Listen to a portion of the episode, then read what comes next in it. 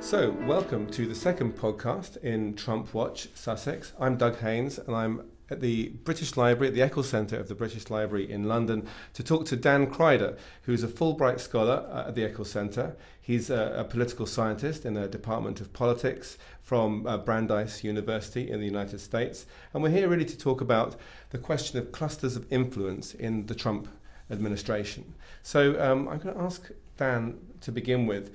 How, for us over here, it's very difficult to understand all the different forces at play in the Trump administration. It doesn't seem to make very much sense to us. How would you help us begin to understand these clusters of influence, these camps, if you will, that Trump has surrounded himself with? Well, it's a good question, and it's one that I think all Americans are still struggling with themselves, but I can at least offer you a very general roadmap to the way that Trump has organized different aspects of administration and advisement in his White House. One of the things I would suggest is that we can arrange these different camps in something like a rank order or a spectrum. The rank order for me that matters the most has to do with expertise. And there are some segments of his team that are very seasoned, veteran political operatives in various spheres, and some that are not. And so the rank order I would suggest to you would go something like this. Number one are what he calls my generals. He likes to personalize all of these. And he likes a military metaphor as well, doesn't he? And he likes to be personally responsible for them, but he calls them my generals. And these are really old pros, veterans, seasoned military leaders. In the Defense Department, there's Mattis, and National Security has McMaster, who's actually written a very fine book on presidential and military relations in the 60s. Home Security, John Kennedy. These are very seasoned professionals who have tons of years of experience making their way through American politics and through the White House and through Washington, D.C. The second group I want to point out in terms of expertise is what I would call big capital. And big capital includes Tillerson at State, Mnuchin at Treasury, couple people from Goldman Sachs, and these are old pros in the kind of global neoliberal capitalist order. Gary Cohn, National Economic Council, people like that. Icahn and Ross are from the investor world, but these are all men who have a great deal of experience in managing transnational capitalism.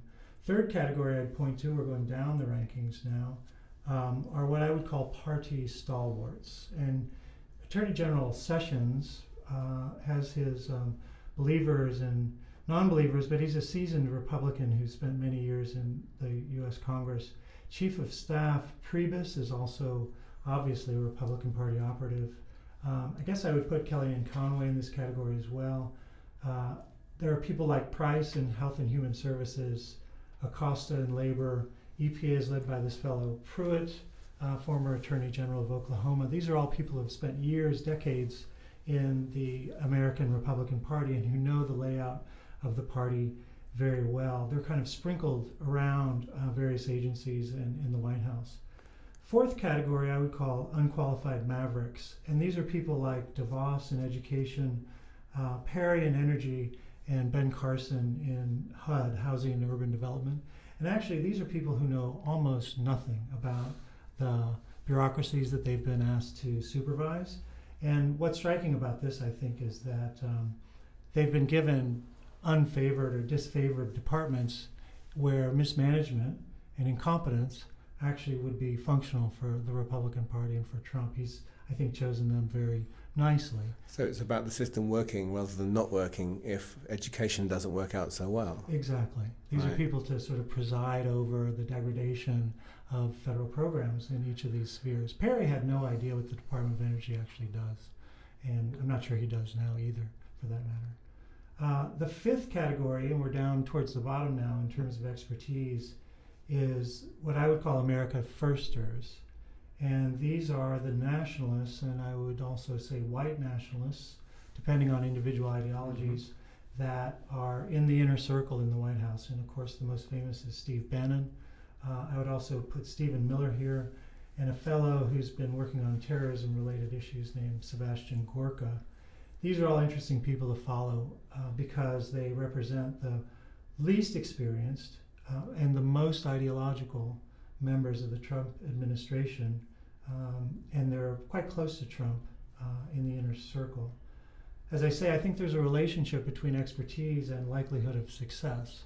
And in my view, these are advisors who have relatively little experience with governing at this level, relatively little experience working with the Republican Party's various competing factions. And at the same time, they are proposing the most extreme kinds of policy changes. And that's usually not a very good mix. Low expertise, high extremism. So why have they been put in there if it's not all that functional? Well, it's a good question. I think actually Trump himself I would put in this category of American firsters. He does not have a lot of experience. Okay. And he's not a very capable administrator at the national political level. He, I think, has shown himself to be someone who really lacks the judgment and the many years of experience that one needs to manage this kind of really quite complex structure of American national politics. So how are these different camps going to get along with each other? What kind of dynamic can we expect from this? I mean, we've seen the first 6 months. Can we get a clearer picture from that period? Is there a way that we can project what's going to happen, how it'll play out? Well, it's a good question. I don't really have a full answer, but there's another final category I would call cosmopolitan ciphers.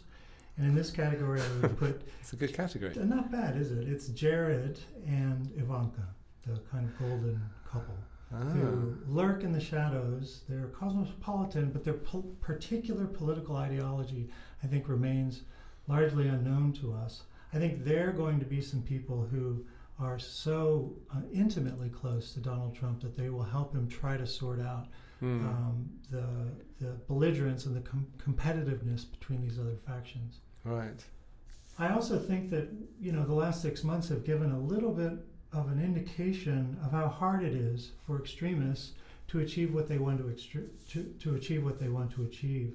And here I'm thinking again of the American firsters and their attempt to create what I would consider a Muslim travel ban.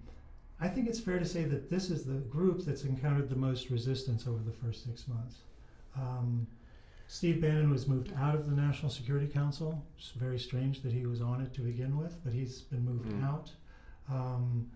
You know, there have been a series of setbacks that include the Muslim travel ban, which has been kind of modified and has now... a new life pending further court review. But these are people who are, I think, going to continue to run into problems as they try to implement a more nationalist agenda. But are they important for the administration that you have these kinds of almost kind of global level wrangling about their ideas? Mm-hmm. In a sense, even if they're not successful, we get a very strong idea about what kind of thing the Trump administration is supposed to stand for.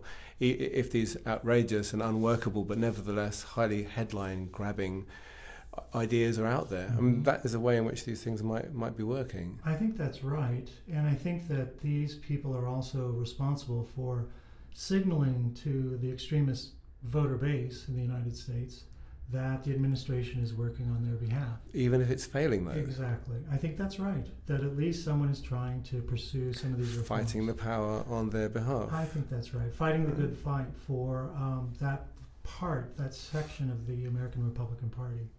Which is so important for the vote, after all. I agree. And these are, you know, one thing about American politics is that the clock is ticking right away. And now we're less than a year and a half away from the midterm elections of 2018. So there are hundreds of US representatives who will be running for re-election and who have to decide where they stand with reference to this administration. And of course, Trump is already beginning to think about re-election. American politics runs on this very regular temporal system, and they're preparing now already to be able to signal run the campaign ads that show that they've been pursuing these kinds of interests. And lived up to the election promises rather than being mired in sort of Washington rhetoric. That's right. Yeah, that's exactly right. You know, he would say in his stump speeches, I don't care about political correctness. I don't care about norms. I'm going to actually speak on your behalf. People who are disfranchised and who consider themselves victimized by the way the American economy and American politics have treated them. So the way that these groups, these camps work with each other is sometimes there are people who need to be functional and get things done, and there are other people who are there to not be that functional but to be a sort of outward-facing ideological group keeping another part of the constituency sweet. I think that's right, and I mean, we shouldn't, I think, underestimate their accomplishments, and if you ask Bannon, he famously has some set of, 8 or 10 whiteboards in his office that are filled with lists of policy goals that he is marking off with a check mark one by one. And I think in his mind, and there have been some substantial, although perhaps under the radar accomplishments, in his mind, they're making very good progress on the promises that Trump, listed on his website and kind of ran through in his standard stump speeches. So I think Bannon believes that he's there to get things done. And he has a very particular vision. It's not just nationalist, it's anti-statist. He's used the phrase, deconstruct the administrative state, which is kind of strangely political scientific or postmodernist. Yeah. But he wants to start to break down the instruments of national planning and national social and political and economic administration. Another quote from Bannon is that he said, we didn't come here to do small things. And so I really believe that he wants to get a lot of very important, tangible things done for his part of the Republican Party constituency. Okay, thanks.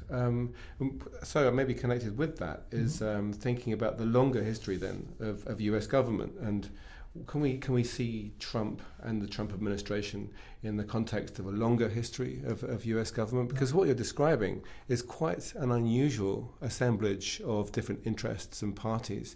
How can we kind of look at this more historically? Is there precedent for this? Is there something very new? How can we think about this? Well, it's a good question. I think there are a couple ways to look at it. One is with reference to the coalition that he's assembled and these various factions inside his administration. On the one hand, it looks a little bit like FDR's first 100 days or his early years of the New Deal, where he really loved to bring in people with very, very different social backgrounds, political constituencies, and worldviews. And of course, the Democratic Party at the time was very schizophrenic, divided between Southern conservatives and Northern liberals. He loved to mix people up and get these kinds of competitions underway, sometimes giving two people the same portfolio to see who could somehow win the day. But I think what we're seeing here is something different, and that is a chief executive with no political experience, because after all, managing that kind of complex coalition requires a great deal of political judgment and skill. And he's also introduced a lot of people with almost no governing experience at all. The other way I think that it helps to look at American history is that when you see someone like Bannon say, we didn't come here to do small things, I always worry about people like that, because in my view, this really belies a fundamental misunderstanding of the American constitutional system. So it's about political history as well, and there's a lack of understanding of what that might mean. Absolutely, and a lack of understanding of how the system works, how it was designed to work, and what it really represents. And Trump, too, I think, is completely indifferent to American political history. He said recently of the Civil War, why could that one not have been worked out? Why? People ask me that question. Why didn't we work that one out? They ask Donald that question, They ask. He's the one who knows. Yeah, they would ask him. Of course, he's the go-to guy. They would want to know what he thinks about it. People, and he says, people ask me that question, we could have worked that one out. And on the one hand, it's amusing in its ignorance, I guess, but to me there are several things that are very significant about this kind of thing. One is that it might well play into revisionist interpretations of the Civil War. They really downplay the moral necessity of eradicating slavery and somehow portray Southern whites as victims that need to be somehow restored to their proper role in American society. Yeah. Another, I mean, that's a lost cause. Exactly. Agenda lying behind sort of that, just in there somewhere. Yes, just muddying our moral history and our moral compass, and the fact that in fact this is one of the gleaming golden moments in American political history is that Lincoln dedicated the nation to end slavery and to coalesce under a new ideology of liberalism, rather than working it out in some kind of deal, which would this is something you had to fight about. Real estate, actually, right, trade and land. I mean, that's bad enough, but I think to me there's something even more fundamentally disturbing, and that is that the American Constitution created an executive that was meant to be constrained. And all of this talk about doing great things and disrupting old orders and deconstructing the state, I think skips over the basic fact that the American political constitution, was really written to compel moderation and compromise.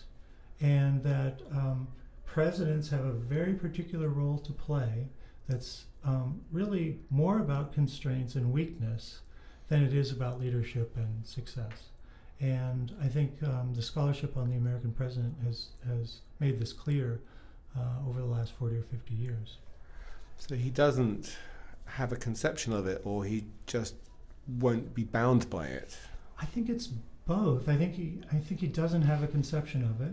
Somehow, in Bannon's view and in Trump's view, there have been corrupt players in this office for some time now, and that it requires someone with great courage and clarity to simply refuse to abide by political correct traditions. But in fact, the system is very, very carefully designed to compel the president to persuade people and to bring people to the center. Which is, of course, something that he doesn't want to do. This is not about getting a big tent together, even if we have lots of different interests roiling around in the administration. No, that's the thing. He tends to demonize people who don't think the way he thinks. Those aren't people worthy of compromising with. That's actually a sign of weakness in his view. And paradoxically, that's a sign of great strength and success when it comes to the American political tradition. And the way that he goes about making his... Well, I mean, he has a very unusual personal style as well, doesn't he? I mean, he doesn't want to seek compromise or deals in that kind of way, and he has a very particular way of practicing politics. Does American political science have much to say at the moment about his very particular practices, the things that he does, like his direct tweeting at the public, for example? Right.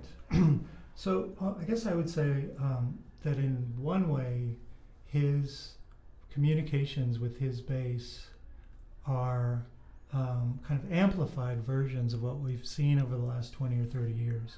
Because traditionally, presidents have been seen as people who must work with other elites in both parties directly, personally, persuade them, build coalitions that are cross-party to get policy through Congress. That's kind of the traditional, old-fashioned sense of the American presidency. Starting in the 1960s or so, people like John Kennedy, and for that matter, Lyndon Johnson, Richard Nixon, started to develop more technologically adept techniques for talking directly to the American public. And of course, Kennedy was great on television. He's a very bright man, so he was great at question and answer, press conferences. In other words, not speaking directly to other elites in both parties, but actually speaking directly to the American public. But FDR had his fireside chats, didn't he? So there is a longer tradition of it. Even further back, you're quite right. And Woodrow Wilson was very good at it. Teddy Roosevelt with the bully pulpit. It is a longer tradition. But in the 19th century, certainly, Abraham Lincoln was a good example of someone who very rarely addressed the public.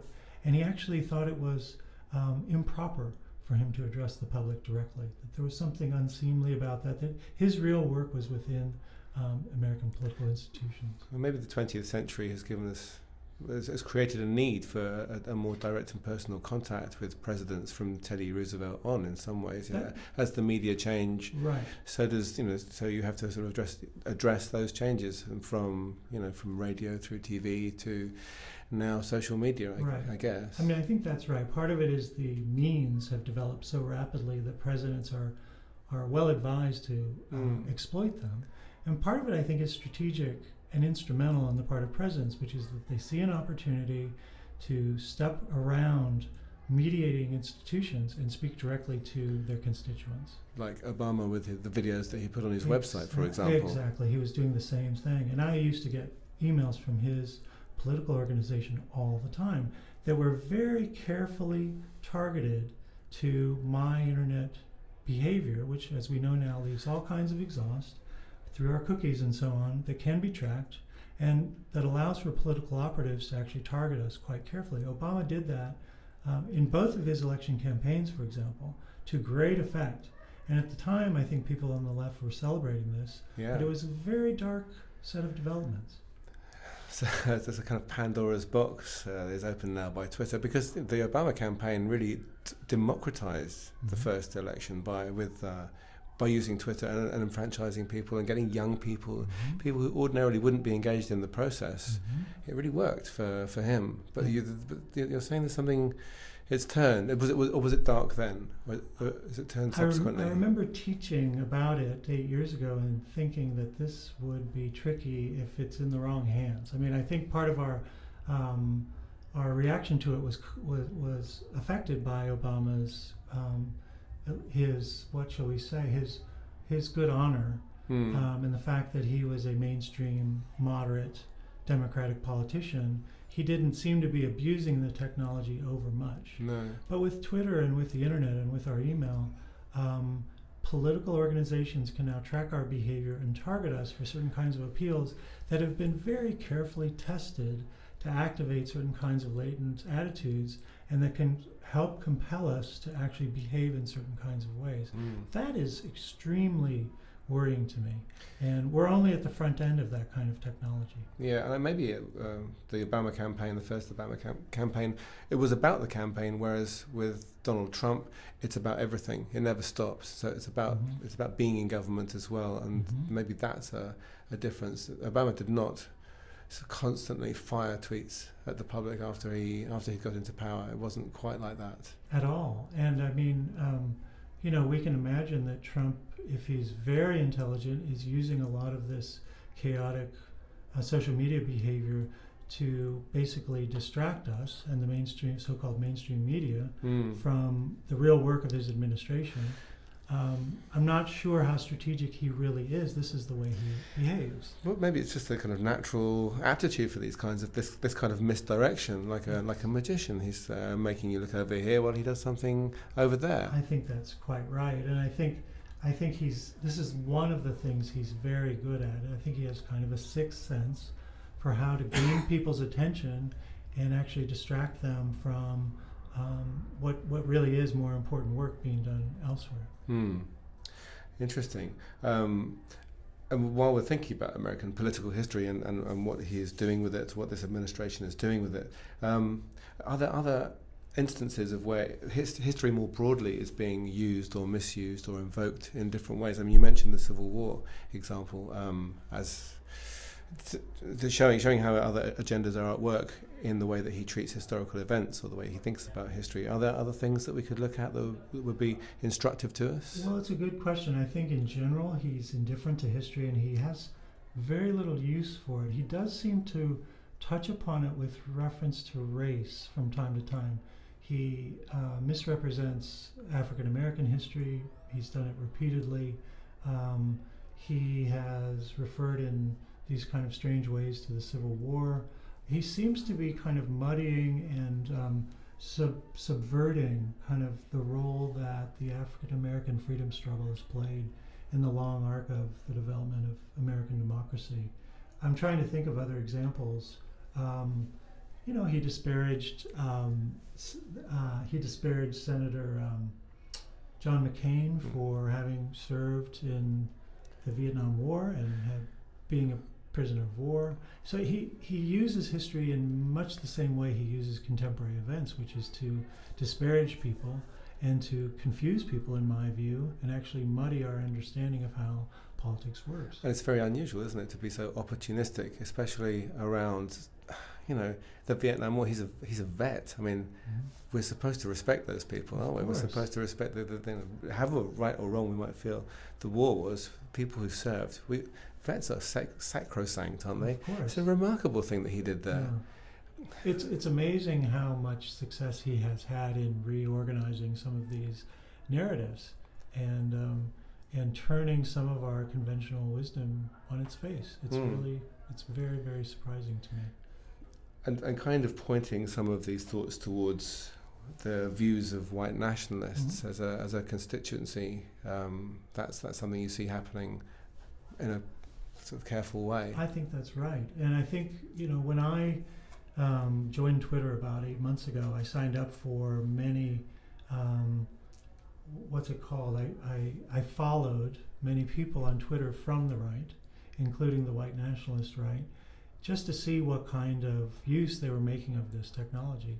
And it's very surprising, and it's very convincing in a way, but they have their own political universe, and they talk about things in ways that are in some ways internally consistent and are very, very effective in criticizing kind of traditional operating procedures on the left or even in the center of politics.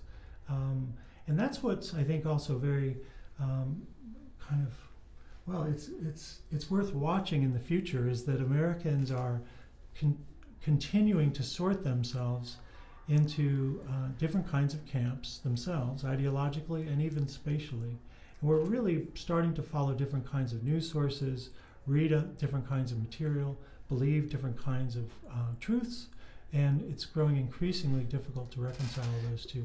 And this is really becoming a thing, isn't it, about understanding modern politics and algorithms and social media and the bubbles that people start to live in. I wonder whether political science is on understanding that at the moment, because it does feel like new territory, and there are all kinds of new developments.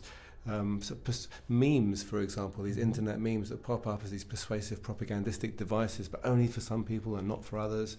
It feels like a real challenge to politicals to work out how this is finally going to, you know, how it's going to create constituencies and how older political ideas will survive in this kind of, in this new media.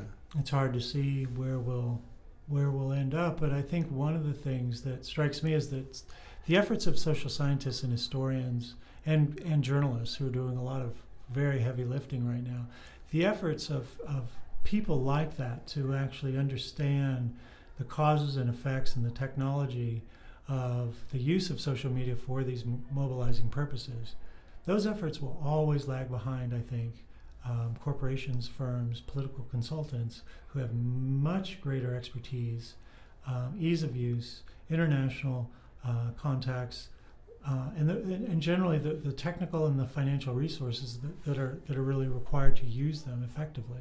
Yeah, and it feels like we're kind of lifting free of these larger ideological schemas that once sustained politics for hundreds of years, and ideas about left and right and centre.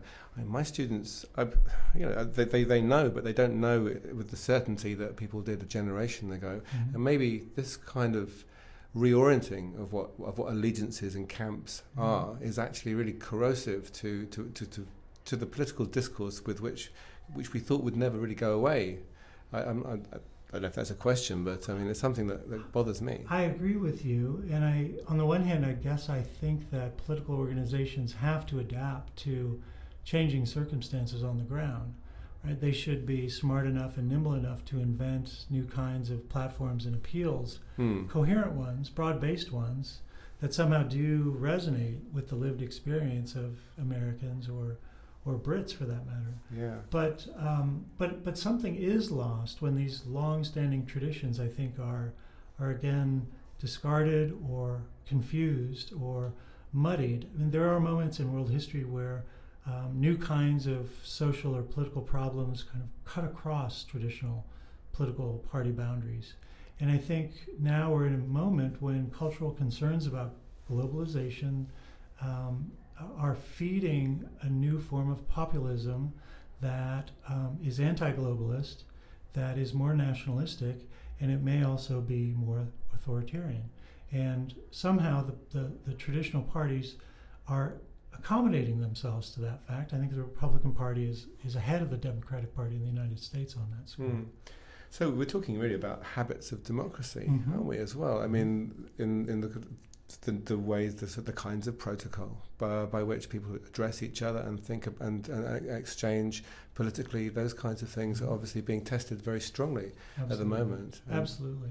And as I said earlier, I think the American Constitution, it attempts to drive people toward the center to create centrist outcomes through a whole range of mechanisms. One of the ways that happens successfully is if there's some norms of civility in both formal politics and informal politics, kind of in our everyday life. And I do think that the internet has allowed us to behave in, essentially anonymous ways that are cruel and hateful, and they are facilitating and enabling a kind of discourse that is growing uncivil and disrespectful and even hateful in the larger polity, and that's something I think we have to somehow correct. Okay, well, we'll leave it there, I think, and thank you very much, Dan Kryder. You're very welcome, Doug. It's a pleasure to be here. Thank you very much.